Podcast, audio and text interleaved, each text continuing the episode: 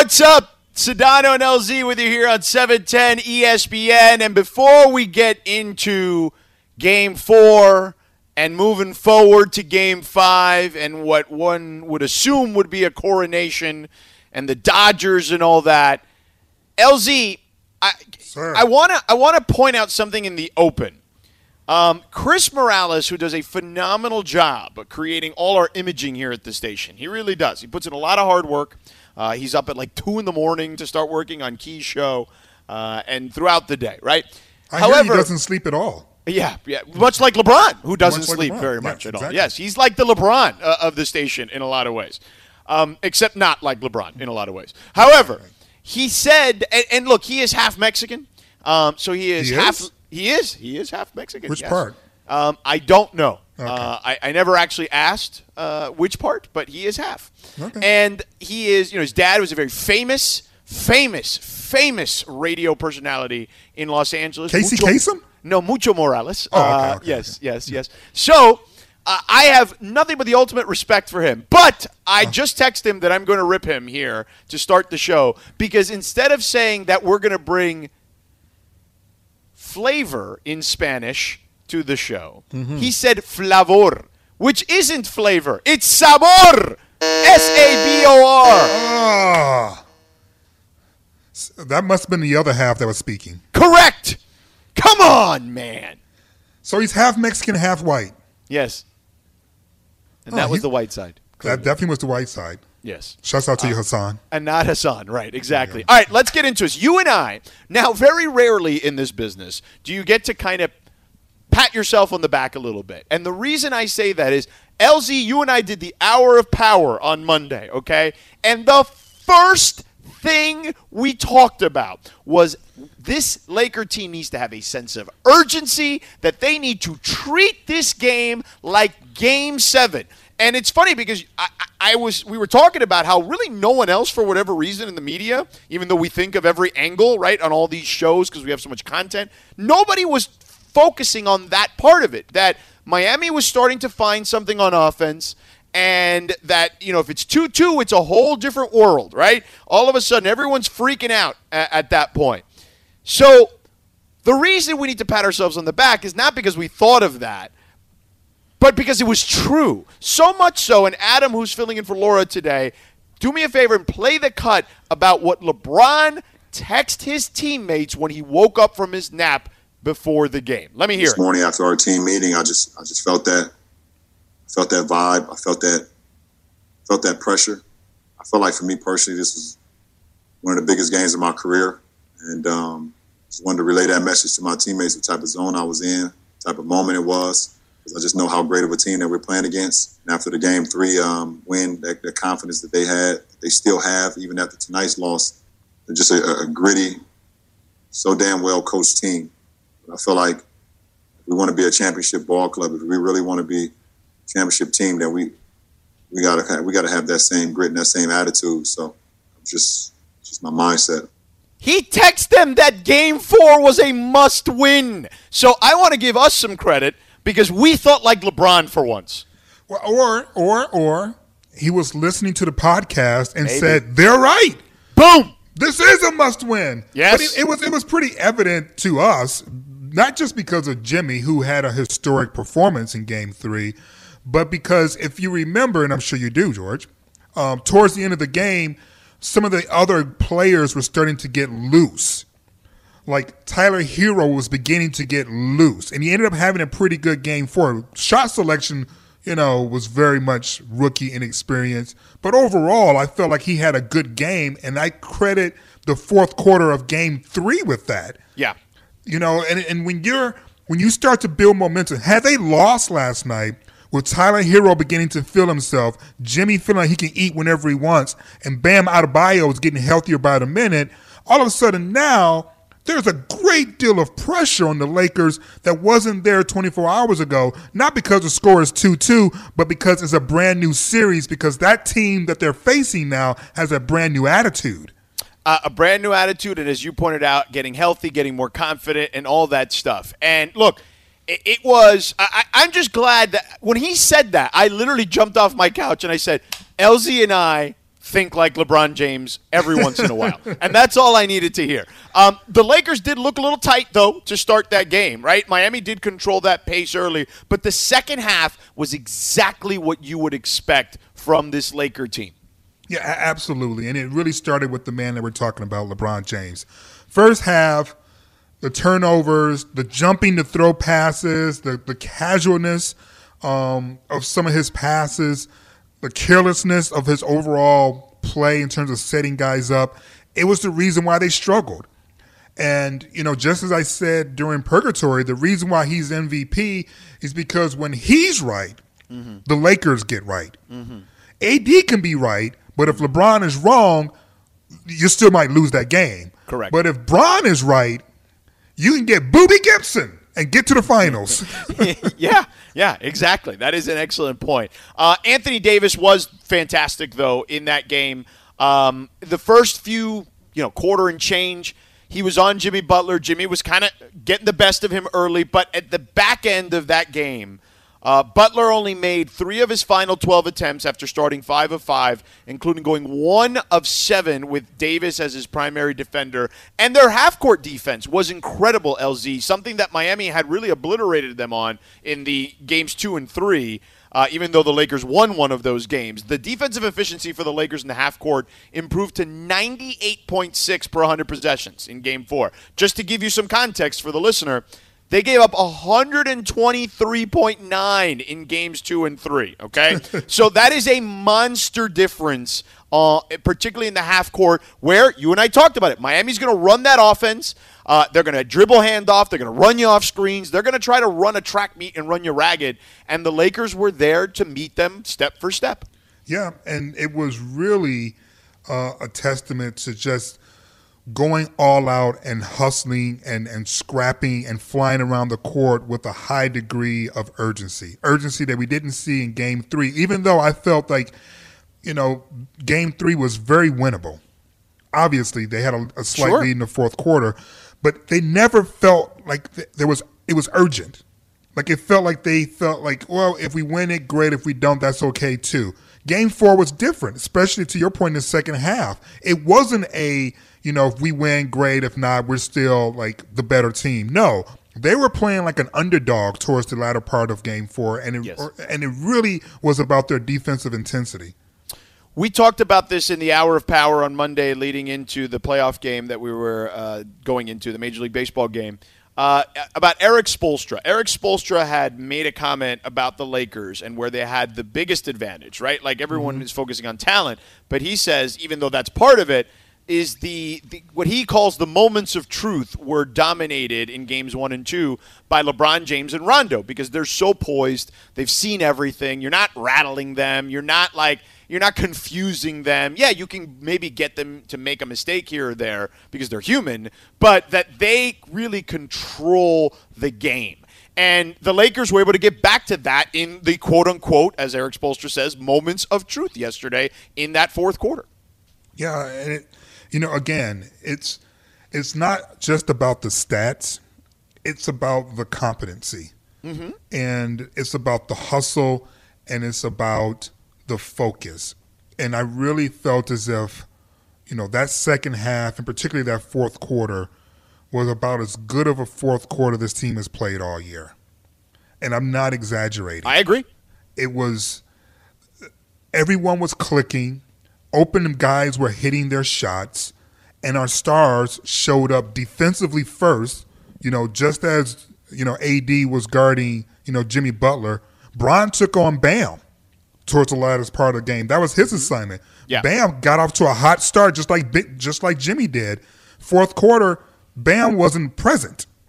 he was he disappeared. Right. And and I think the defensive intensity, LeBron on down, had a lot to do with that. So being mentally focused, studying your tapes, knowing what the other team likes to run, and being cognizant of what they're aware of with your offense are all hallmarks of a championship team. And I couldn't have been more proud of this squad last night, man. Just watching them close out a very tense, hotly contested contest because when we look back on this championship, and there's going to be a tons and tons of references to you know, 8 and 24 or 81 and, you know, the black jerseys and everything else.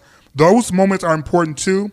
But the most important reason why they win a championship, if they're able to close this thing out, is because they played like champions. It's that simple. Correct. And, and shout out to KCP. He had a game. That's all that mattered. KCP had a game, manna from heaven. We'll discuss more about KCP's impact with our buddy PJ Carlesimo, uh, longtime NBA coach, Final Four coach in college basketball. He's on the ESPN radio broadcast with Doris Burke and Marc Kestecher calling these NBA finals. He will join us in four minutes. Enjoy all your favorite sports like never before at BetMGM. Sign up using code FIRSTTAKE and receive up to $1,500 back in bonus bets if you don't win your first bet. When you register with BetMGM, You'll get instant access to a variety of parlay selection features, live betting options, and the best daily promotions in the business. And with BetMGM at your fingertips, every play and every game matter more, more than, than, ever. ever. BetMGM and GameSense remind you to gamble responsibly. See BetMGM.com for terms. This U.S. promotional offer not available in D.C., Mississippi, North Carolina, New York, Nevada, Ontario, or Puerto Rico. Gambling problem? Call 1-800-GAMBLER in the U.S. Call 877-8-HOPE-NY or text HOPE-NY 467-369 for New York. Call 1-800-NEXT-STEP in Arizona. For Massachusetts, 1-800-327-5050. For Iowa, 1-800-BETS-OFF. For Puerto Rico, 1-800-981-0023. For West Virginia, visit 1-800-GAMBLER.net. First bet offer for new customers only. Subject to eligibility requirements.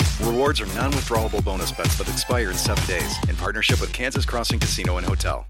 Sedano and LZ with you here on 710 ESPN. Game five of the NBA Finals will be Friday on this very station. As the Lakers and Heat do battle, the Lakers will try to finish the series off in five. A man who's been calling all the action for ESPN Radio is my buddy PJ Carlesimo. Of course, 20 years in the NBA, Final Four coach as well in his college days, and we're lucky to have him at ESPN. Uh, did I interrupt the wine drinking or dinner just yet, PJ? Or you? Uh, because I appreciate your time. George, this is a big event tonight. It's the Bubble Band, all ESPN employees down by the pool. Uh, it's an almost wrap party. They don't want to say wrap party yet, but it's an almost wrap party. So, uh, but I'm always willing to take time for you uh, no problem. All right, appreciate it, buddy. Well, let me. Uh, the wine later. okay. Yes, there is no. There, there. I'm sure there's plenty of it there at the uh, Disney World Resort. Honestly, PJ, you can do the wine now if you want to. I mean, yeah, I mean, that's true too. What the hell, you know? I mean, you know, LZ, I, I got to come clean. I might be sipping a glass right now. that's why we love you. That's there why you we go. love you. PJ. There you go. Uh, all right, PJ. What was I thought yesterday was both coaches coached their asses off. Okay, um, and, and, what do you think? What stood out the most to you in regards to adjustments made yesterday for Game Four? Well, I don't know what Frank Vogel did or what LeBron did. LeBron looked like a different person second half than he did first half. I was absolutely confused. Doris Burke and I, when we were talking before the game, I thought this was one of those games where LeBron was going to come out and instead of involving his teammates, which he likes to do a lot in the first quarter, I thought he was going to come out and like score like 18 and just dominate the game. And we're watching the game and he's turning the ball over again like he did in the last game. And I'm like shaking my head, wondering like, is he sick or what's going on? Like it doesn't look like LeBron really for most of the first half. Now again, we're saying that, and I think he had like 10 points and eight rebounds at the half or something, but I, he didn't look right to me. Whatever they did, he came out second half, and he was vintage LeBron. He just, I thought, took over the game. Uh, AD's defense was incredible the entire game, especially on Jimmy Butler. In the second half, LeBron guarded Bam, and uh, AD guarded Jimmy, and they, they both did a great job. Uh, I, I think, uh, and not use it as an excuse, I think it's still a good series but I think it could have been a great series. Um, Miami's missing Goran Dragic. Obviously, they missed both of them for two games, but I didn't realize it till last night. The, the young guys for Miami, for young guys playing in their first finals, they're doing a great job. But, you know, I think you still see Duncan Robinson, Tyler Herro, and Kendrick Nunn you see them making mistakes. They take a bad shot when they're holding for the last shot at a quarter. They take a, you know, a kind of a, you know, looks like a Saturday afternoon shot, and this is the NBA Finals, and they have a turnover here and there, and two of them are getting used defensively every time they guard a Laker and the Lakers realize, hey, look who's guarding me. They just go in and score. And it finally occurred to me last night. You know, I'm a little slow, George. I'm saying, you know what? They're really missing Goran Dragic here because Goran Dragic is a good player, and he, you know he's a veteran guy. I don't think he's going to make as many mistakes, and I think it would have made for a much better series. But having said that, um, I, I thought Frank in the second half with the matchups and KCP came alive. Both KCP and Danny Green made some shots. I thought that was the difference in the game. I mean, really, when you think about it, what is it? It's 90-88 when Jimmy misses that corner jump shot. I think yep. it was a three yep. chance to put them up. And instead, Bron busts it down the floor and finds KCP in the right corner. KCP makes the shot, and then I think two possessions later, he realizes he's got Duncan Robinson on him, top of the key, and he just blows right by him, goes in and gets a layup. Those five points by KCP were huge, and I thought that the defense on Jimmy late was really good. I, I didn't think Jimmy was aggressive enough early. He doesn't like to do that. He, re, you know, uh, he, he really would rather involve his teammates, but I thought it hurt them last night because nobody was doing anything. They weren't able to score other than Bam early, and I thought Jimmy needed to be selfish early. By the time they put AD on him, it was too late. I thought. Yeah, yeah, I, I would agree with you, especially the expectations for LeBron in that first quarter. Like you and Doris, I fully expected him just to, you know, get 20 points real quick, just to remind everybody who he was. And to his credit, um, he didn't take that bait. He wanted to make sure that the supporting cast got plenty of shots, and you know it worked out. You know because it got KCP no, it loose. Sure, no yeah. question, LZ. Kyle Kuzma has been really solid, kind of quietly. I, he's had a very good series, but he's been very reliable off the bench. He and Markieff Morris have really played well off the bench. Rajon's floor game has been good, but he hasn't shot it as well the last couple games. But Markieff Morris and Kyle Kuzma really picked up the slack, I thought. Uh, the bench scoring for the Lakers has been very impressive. PJ Carlesimo with us here, of course, calling the action on ESPN Radio with Marc Kestecher and Doris Burke during the NBA Finals. You know, you mentioned Rondo there. PJ, Spoelstra calls the, the moments near the end of the game the moments of truth, right? And he credited the Lakers throughout the series about having guys like LeBron and Rondo, right, who just don't get rattled and, and, and getting those 50-50 balls and just making sure that they're organized. And you you know you coached for 20 years in the NBA. Like how invaluable is having someone like Rondo in these situations? Couldn't overstate it. There's no way. We were saying there was a time, I think late third or early fourth, we said, man, AD's not getting the ball. Even though Bron was getting his, we said they got to get AD the ball a little bit more. Frank makes a substitution and Rondo comes in, and I said, well, guess what? AD's going to get the ball now. The first two top, first two possessions, Rondo finds him. He just makes so many plays that um, are, winning plays, and I, I thought that was the difference in the game when when it was I thought it was there for either team last night. I really did. I thought Bam was a little tired, and I thought uh, the defense by LeBron and AD on their two best players was was the major factor. But even with that, it was a, it was still a one possession game, pretty late, and the quality of the shots that the Lakers were getting were significantly better than the shots Miami was getting. And I think that that comes down to the guy handling the ball, and that's either LeBron or Rondo Rondo would be worth it to me if he didn't even make shots. The way he shot the ball in the playoffs, and he always going to rebound. He's one of the best rebounding guards in the league in a long time. I mean, he, he's playing as well as I've ever seen him play. I mean, I know he was great. I know he won a championship when he was a rookie. You can't play much better than Rajon Rondo's playing right now. No, no, I, I would agree with you. He, you know, a lot of fans, especially if you follow on Twitter, you know, they like to rip on him every single time he misses a shot. Uh, and you know, sometimes he hits the the backboard particularly hard on those three pointers. I won't try to pretend like I don't notice that. Exactly. But his leadership on the floor can't be quantified. No, it, it can't. And you know, you got to be nice because those people listen to you and they're your fans. I don't have to be nice. He's shooting 395, just under 40% from three, and 45 from the you know there he they're nuts. They don't know anything about basketball. Rajon Rondo has been the Lakers' third best player uh, yes. uh, in the in the playoffs and in this series, and if they didn't have him, I got news for you, it would be a problem uh, for the Lakers. PJ, before we let you go, um, is this thing over on Friday? You think? I'm not so sure, George. I, you know, if I if you made me pick, yes, I would pick the Lakers. But a, I don't know if I, I don't know if even if Goran can can come back, I don't know how well he can play. If Bam comes out of the game, you know, okay, and he's a little healthier on Friday, like he has more of a Bam Adebayo game on Friday, I, I think I, I, I think they can find a way to win another one. But if you made me pick, I think the Lakers. But it's not like I don't think it's a no-brainer. I expect Miami to come and really um, play very, very well. And then, you know, it may very well come down to is that Laker bench going to perform again? Is KCP going to play as well as he played last night? All right. Well, what's the pick for wine tonight before we let you go? We're going to go with a uh, Sonoma Cutrer Chardonnay. Oh, uh, perfect. Doris Burke, Doris Burke is going with the Artemis Red. So we're uh, we're going to get out and enjoy the bubble band and maybe have a, a wine or two. Day off tomorrow, so we can you know imbibe a little bit. You know, we normally don't do that, George. I know. Yeah, I'm sure that that never happens with you. That's that's No, that's definitely the case.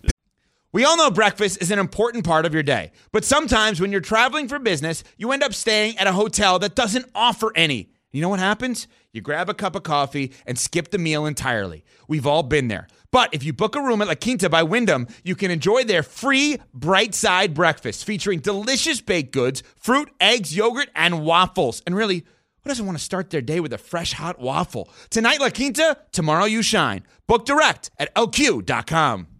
10 seconds on the clock. How many things can you name that are always growing?